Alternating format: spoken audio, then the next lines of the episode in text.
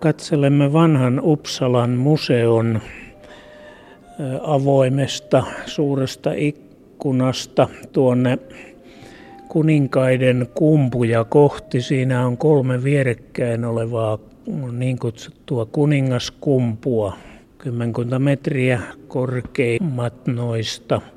Ja vielä 1880-luvulla ihmiset samastivat nuo kummut kolmeen jumaluuteen täällä Uppsalassa. Uudiniin, Tuuriin ja Freiriin. Puhuivat Uudinin kummusta, Tuurin kummusta ja Frein kummusta. Ja Uppsalan museossa on paljon skandinaavien mytologiaan liittyvää näyttelyainesta, kuvatauluja, myös tuollaisia patsaan näköisiä myöhemmin tehtyjä asetelmia. Niin, ne kertovat kaikki osaltaan tästä viikinkien jumaltarustosta, joka tänne paikkaan sopiikin niin tavattoman hyvin. Tämä on jonkinlainen Ruotsin tai Sveanmaan myyttinen sydän, tämä vanha Uppsala. Viikinkien uskonnosta voikin saada aika monitahoisen kuvan sen takia, että saakat kertoo muinaisista jumalista. Lisäksi on arkeologista esineistöä ja kuvallisia lähteitä, taidetta, kivipiirroksia ja niin edelleen. Arvokkain on kuitenkin kirjallinen lähde Eddan jumalrunot, jotka Snorri Sturlason kirjoitti joskus 1230-luvulla Islannissa. Ja tätä kautta nämä jumalrunot on säilynyt meidän ajallemme. Merkittävää näissä tiedoissa, joita näin on saatu, on se, että Saksasta ja Pohjanmeren alueen germaanikansoilta saadaan ihan samansuuntaista se vähän, mitä sieltä on säilynyt.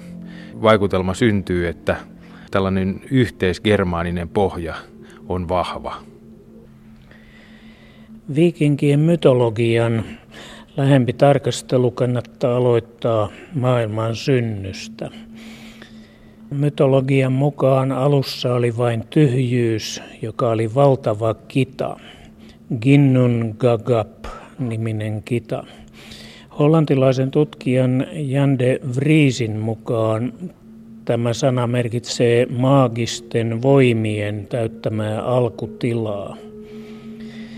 Tässä tilassa syntyi Ymir-niminen jättiläinen, joka oli maailman ensimmäinen olento. Snorri Sturlason selittää Edda jumalrunoissa hänen syntyneen pohjoisesta tulleen jään ja etelästä sinkoilleiden tulikipunoiden yhtymisestä. Ymir oli kaksineuvoinen alkuolento, joka sitten yksinään synnytti jättiläissuvun huuret tursaat.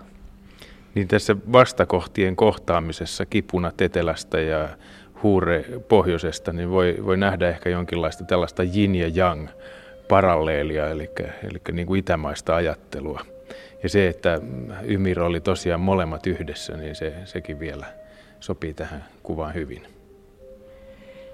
Ymiriä alkuolentoa ruokki Aud Humla lehmä, kuurasta syntynyt.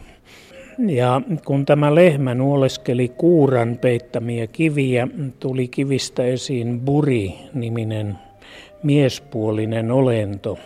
Ja sitten Burin poika Bor nai jättiläisneidon ja hänen lapsiaan olivat sitten veljekset Uudin, Vili ja V.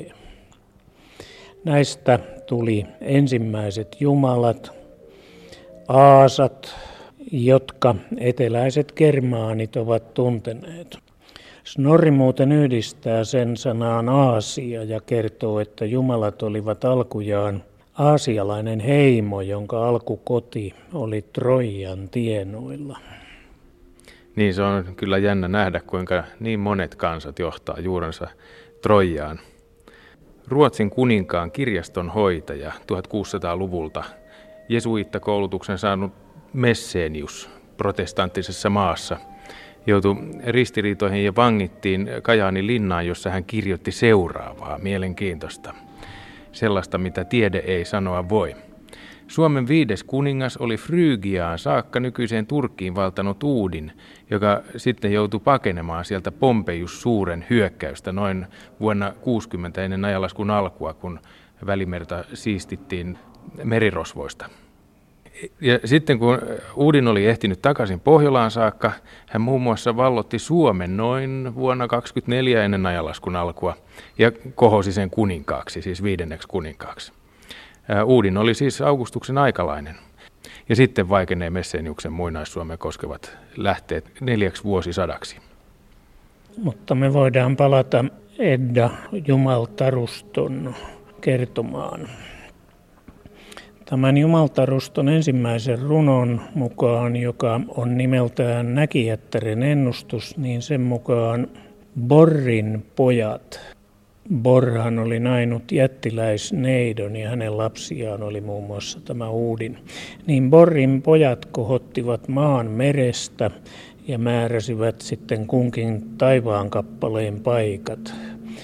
Maailman luomiseksi surmattiin Ymir jättiläinen ja hänen lihastaan tehtiin maa, luista tehtiin vuoret, verestä tuli meret, kallosta taivas ja otsasta tuli pilvet taivaalle.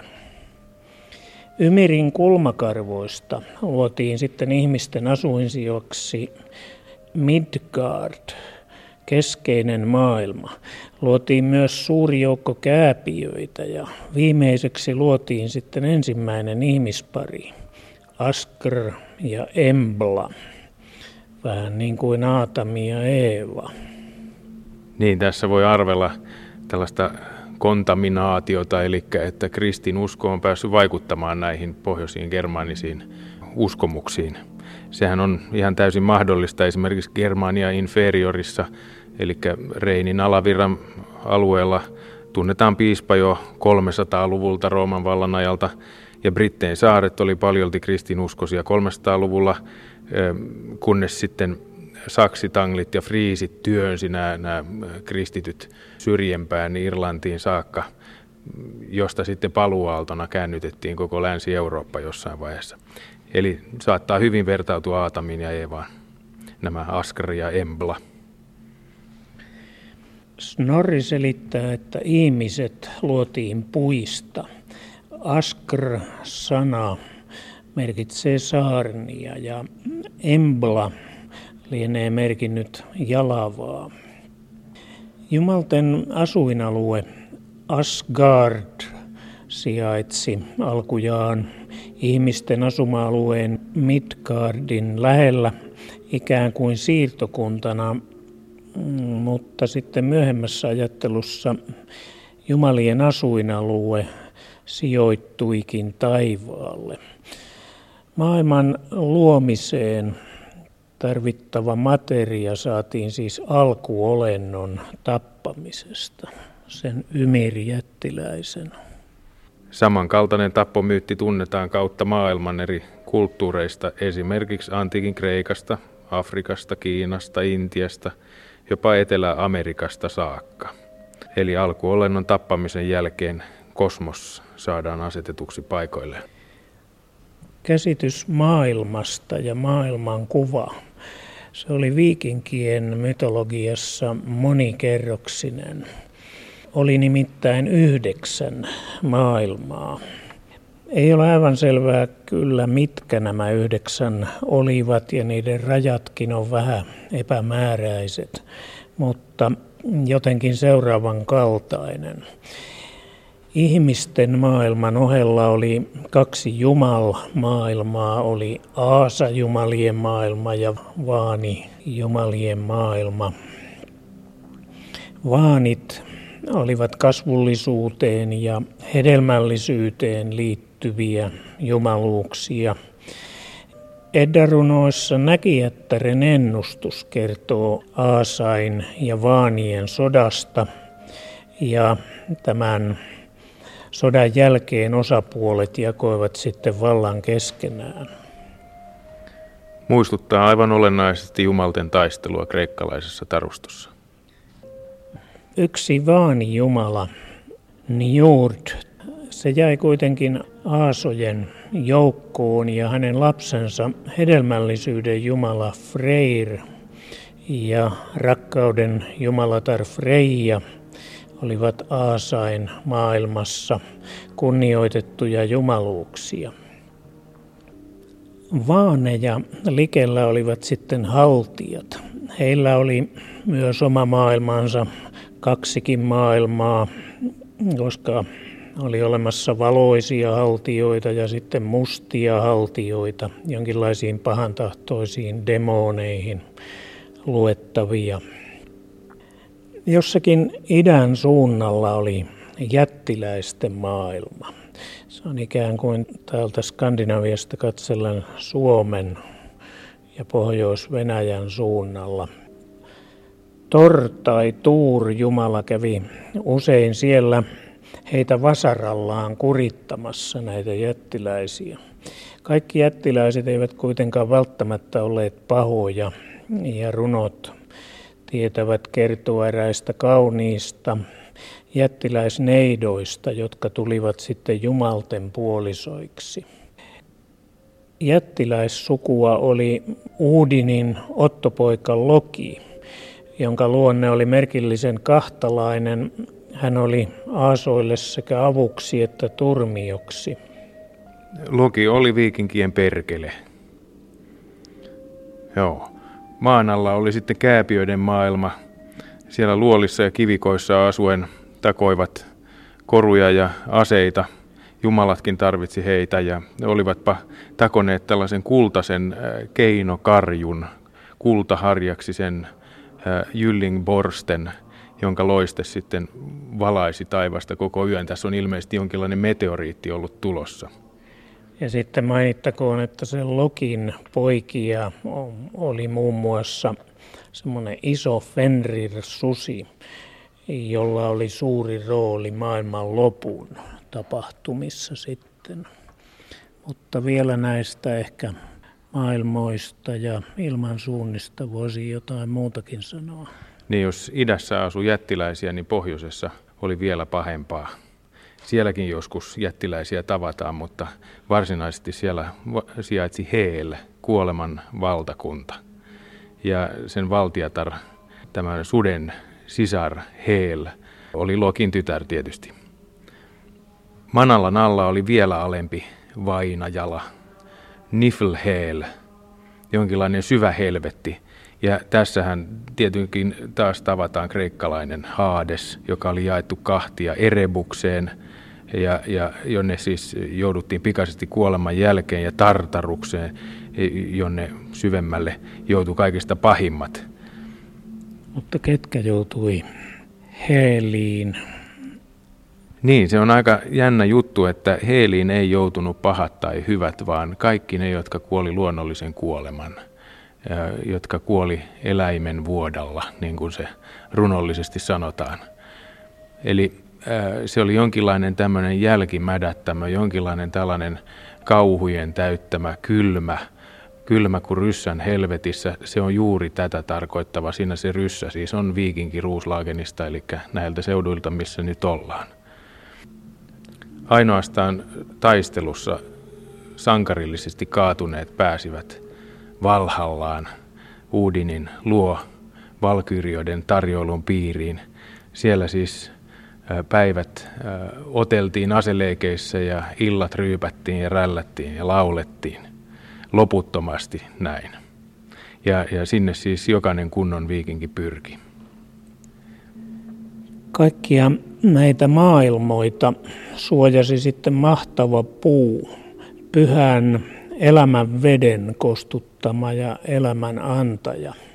Ja se kasvoi kaikkeuden keskustassa, sen latva ulottui jumalten asumuksiin asti ja juuret tunkeutuivat syvälle maan alle. Ja tämä puu oli iäti viheriöivä saarni, jonka nimi on Yggdrasil, joka on ehkä parhaasta päästä mytologian suuremmoisimpia kuvitelmia Skandinaviassa, niin sen nimi merkitsee Ygrin eli Uudinin ratsua.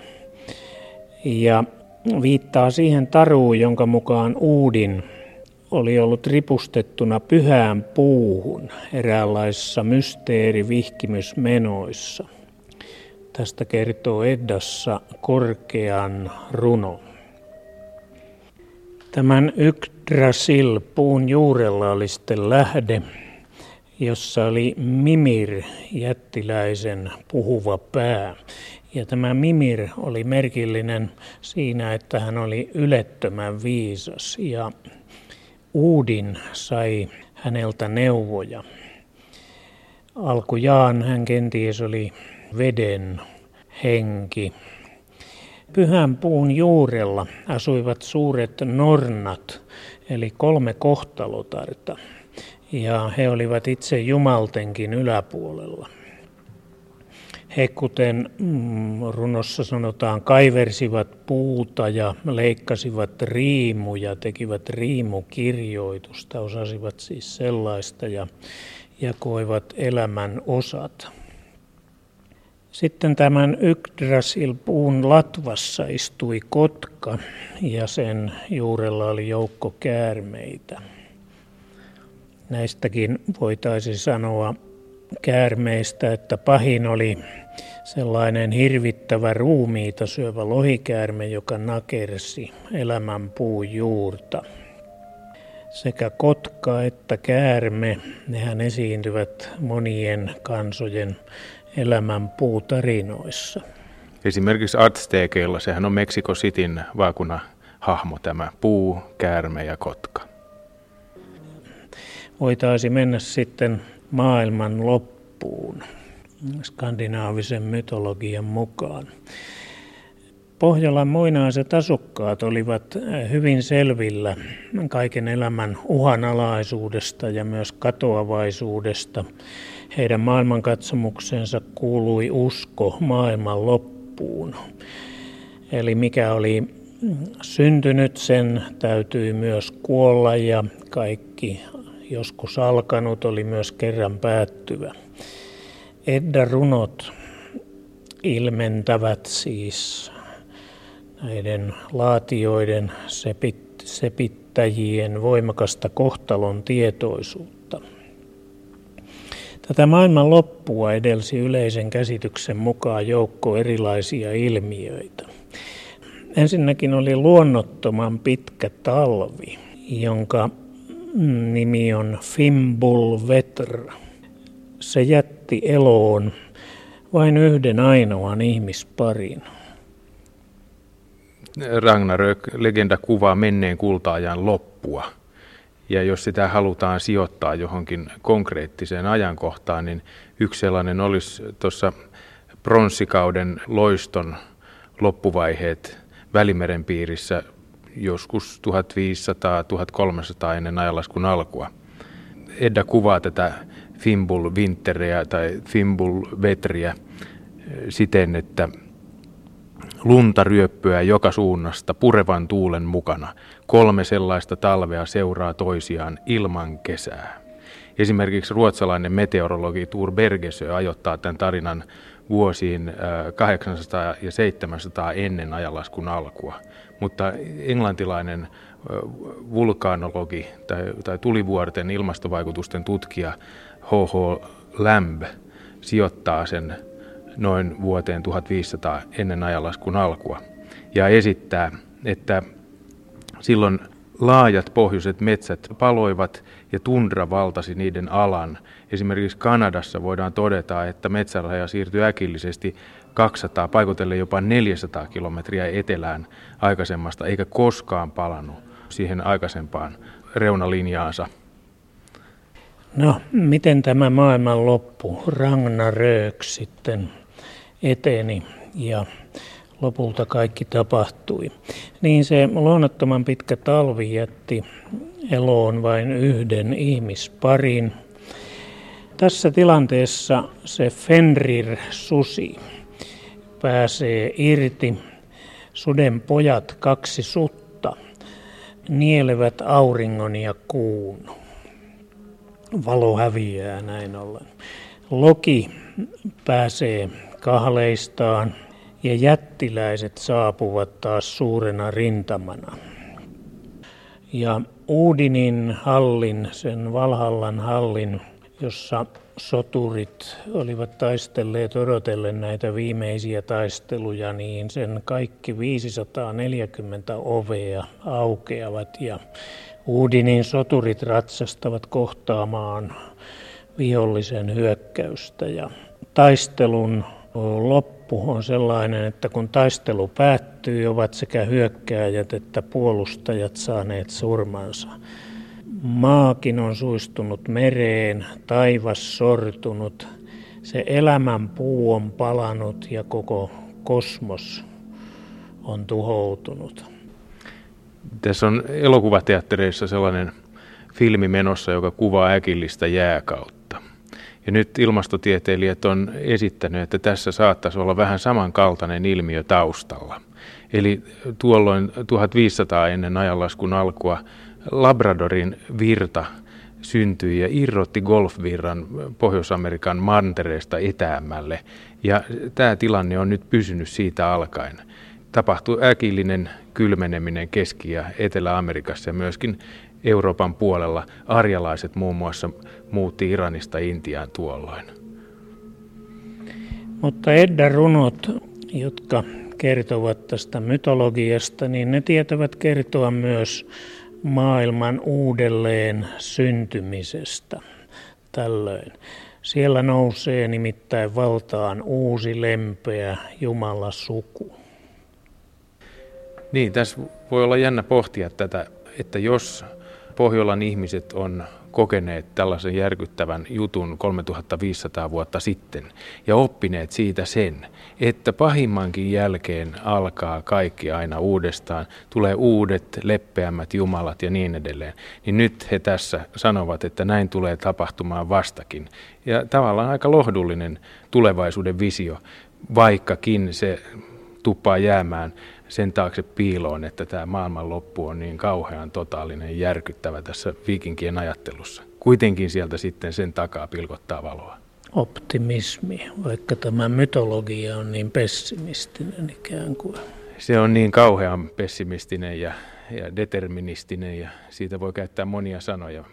Lohduton kerta kaikkiaan. Mutta muuten tuo Valhalla, jonka 540 ovea Uudinin hallin avautuvat, niin sinne pääsivät soturit, taistelussa kaatuneet soturit. Se tuo väistämättä ajatuksiin myös islamin paratiisin. Mitä siitä sanoisit? Se on kyllä lähes identtinen. Mutta tietysti toi oli yksi iso asia, että taistelussa uljaasti kuoleminen oli jokaisen miehen tavoitteena. Keski-ikä miehillä oli 41 vuotta, naisilla 39. Tällainen oli siis viikinkien maailmankuva ja käsitys maailmasta. Vielä emme ole oikeastaan puhuneet viikinkien jumalista paljonkaan. Ja jos aloitettaisiin pääjumalasta Uudinista, niin täytyy mennä tuonne kauaksi etelään Mustanmeren rannoille ja joelle, jonka nimi on Tanais. Tonava varmaankin, joka laskee Mustaan mereen, ellei se ole kuvitteellinen joki. Snorri Sturlasonin kirjoittaman Kringla Heimsinsin mukaan joen Tanakvislin itäpuolella Aasiassa sijaitsevaa maata sanottiin Aasalandiksi tai Aasaheimiksi ja maan päälinnaa Aasgardiksi. Linnassa oli siis hallitsija, jonka nimi oli Uudin ja siellä oli suuri uhripaikka. Ja Uudin oli suuri soturi. Hän teki laajoja retkiä ja valloitti monia valtakuntia ja hän oli niin voitokas, että saavutti menestyksen jokaisessa taistelussa. Ja näin uskoivat hänen miehensäkin sitten myöhemmin. Uudinilla oli kaksi veljeä, toisen nimi oli V ja toisen nimi oli Vili. Ja ne hallitsivat valtakuntaakin Uudinin poissa ollessa. Uudin oli merkillinen siitä, että hän saattoi vaihtaa hahmoansa. Hänen ruumiinsa makasi silloin kuin nukkuvana tai kuolleena, mutta hän oli itse lintu tai nelijalkainen tai kala tai käärme ja siirtyi sitten silmänräpäyksessä kaukaisiin maihin. Hän pystyi myös pelkällä sanalla sammuttamaan tulen, tyynnyttämään meren ja kääntämään tuulen. Hänellä oli Skipbladne laiva, jolla hän vapaasti meni suurten merten yli. Sen lisäksi, että hänen hahmonsa oli tällainen vaihteleva, niin hänen nimensä oli sitä myöskin. Häntä kutsuttiin Alfader, kaikkien isä, tai Härfader, sotajoukon isä, tai Segerfader, eli voiton isä. Hän oli viikinkien panteonin jumala, kunnan korkein Jumala, jota muut jumalat palvoivat niin kuin lapsi palvelee isäänsä. Hän vastasi anglosaksien vodenia ja varhaisten germaanien votania.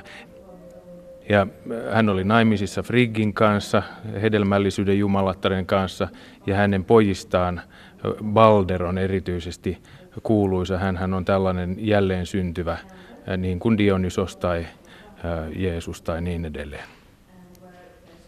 Uudin eros muista jumalista siinä, että hän oli hurja ja täysin arvaamaton. Hänellä oli monia merkillisiä mystisiä kykyjä, yliluonnollisia voimia ja hän pelasi koko ajan kuoleman kanssa. Uudin oli yksisilmäinen. Se johtui siitä, että hän oli antanut sen toisen silmänsä pois saadakseen juoda viisauden lähteestä. Hänen erityinen aseensa oli keihäs ja sitten hänet tunnisti kahdeksanjalkaisesta hevosesta, Sleipneristä. Olkapäillä oli kaksi korppia, Hugin ja Moonin, eli ajatus ja muisti. Ne lensi joka päivä maailmalle ja otti selville kaiken, mitä tapahtui. Tästä vähän on kysymys siinäkin, kun äh, uhreja ripustetaan puiden oksille, siinä ruokitaan näitä korppeja. Mm, näkijänä ja loitsutaitoisena Uudin tiesi, että hänen jälkeläisensä eivät tulisikaan asumaan siellä jossakin Turkin Frygiassa tai Mustanmeren rannoilla, vaan, vaan täällä maanpiirin pohjoislaidalla. Ja sen takia hän pani veljensä Veen ja Vilen hallitsemaan Asgardia, mutta lähti itse matkaan kohti pohjoista käytyään ensin taistelun. Ja mm, hän meni ensin Gardariikkeen joka tarkoittaa Venäjän maata, ja sitten jatkoi matkansa Saksaan, Saksin maahan. Ja valloitti suuria osia Saksin maasta ja antoi ne sitten poikiensa hallittavaksi. Ja sitten hän meni pohjoiseen merelle asti ja asettui asumaan erääseen saareen, Tanskaan. Niin nykyisin sitä kutsutaan Fyyniksi sitä saarta ja paikka on nimeltään Oudensee, Odensee. Ja mm, kyllä hän tuli sitten tänne Uplantiin. Vielä tulee mieleen yksi keskeinen asia, minkä Uudin sai aikaan, nimittäin riimukirjoituksen. Ja se ei ollutkaan ihan helppo tehtävä. Hänen piti keihästää itsensä ja hirttää yhdeksäksi päiväksi puuhun, jotta kaupat syntyi. Ja, ja niin hän sitten Yggdrasilin maailmanpuun oksilta roikkuessaan sai tietoonsa näiden riimukirjainten salaisuudet, siis myöskin tällaiset myyttiset ominaisuudet, ei ainoastaan tietoa välittävät. Ja täällä Uplannissa hän siis ryhtyi hallitsemaan. Ja hän sääti maassa lait, jotka olivat aikaisemmin olleet voimassa siellä Aasain keskuudessa, siellä Turkin maan suunnalla – määräsi siis kaikki vainajatkin poltettavaksi. Ja alkoi periä veroa ja siitä sai Uppsalan omistukset sitten alkunsa, näin kerrotaan. Mutta siirretään sitten Tuuriin. Millainen Jumala Tuur oli? Kerro Aaro. Niin täällä vanhassa Uppsalassa häntä pidettiin kaikista mahtavimpana, eli hän oli jonkinlainen tämmöinen paikalliskunkku näissä asioissa – Hallitsi ilmaa, salamoita, ukkosta, myrskyjä, sadetta, joita saatiin tuossa vähän maistellakin äsken. Että kyllä hän täällä vielä asuu. Mm. Lisäksi hän, hän vastasi myöskin rutosta ja nälänhädästä. Ja luonne hänellä kuviteltiin olevan aivan toisenlainen kuin isällään. Hän olisi sopinut jopa hämäläisten jumalaksi, joidenkin mukaan hän oli vähän hidas järkinen, mutta luotettava. Niin, hän oli ymmärrettävissä. Hän antoi fyysisen voiman ihmisille ja taisteli pahaa vastaan, jota sitten symboloivat keskiaikaisen tapaan jättiläiset ja maailman käärme, eli Midgårds urmen. Tuur on se, joka vastaa sitten ukko ylijumalaa suomalaisilla tietysti. Niin hän ajoi vuohien vetämällä kärryllä yli taivaan kannen aina silloin, kun ukkosti kamalasti. Ja lisäksi hänellä oli aseena Mjölner Vasara, joka ei koskaan erehtynyt kohteestaan ja silläkin hän sai aikamoista pauketta aikaan näitä tuurin vasaroita, tuurijumalan symboleja, niin niitä on paljon löytynyt täältä Ruotsista, pienikokoisia, niitä pidettiin kaulassa. Vähän niin kuin Ankh-symbolia Egyptissä tai ristiä sitten myöhemmin. Se on siis tuommoinen tyylitelty vasara, monasti hyvinkin kirjailtu hopeasta tai kullasta tehty suojelukalu. Sitten kolmas pääjumala oli Freyr ja hänen naispuolinen vastineensa Freija. Nämä olivat hedelmällisyyden jumalia, rakkauden, nautinnon jumalia, hyvin pidettyjä ja palvottuja nekin.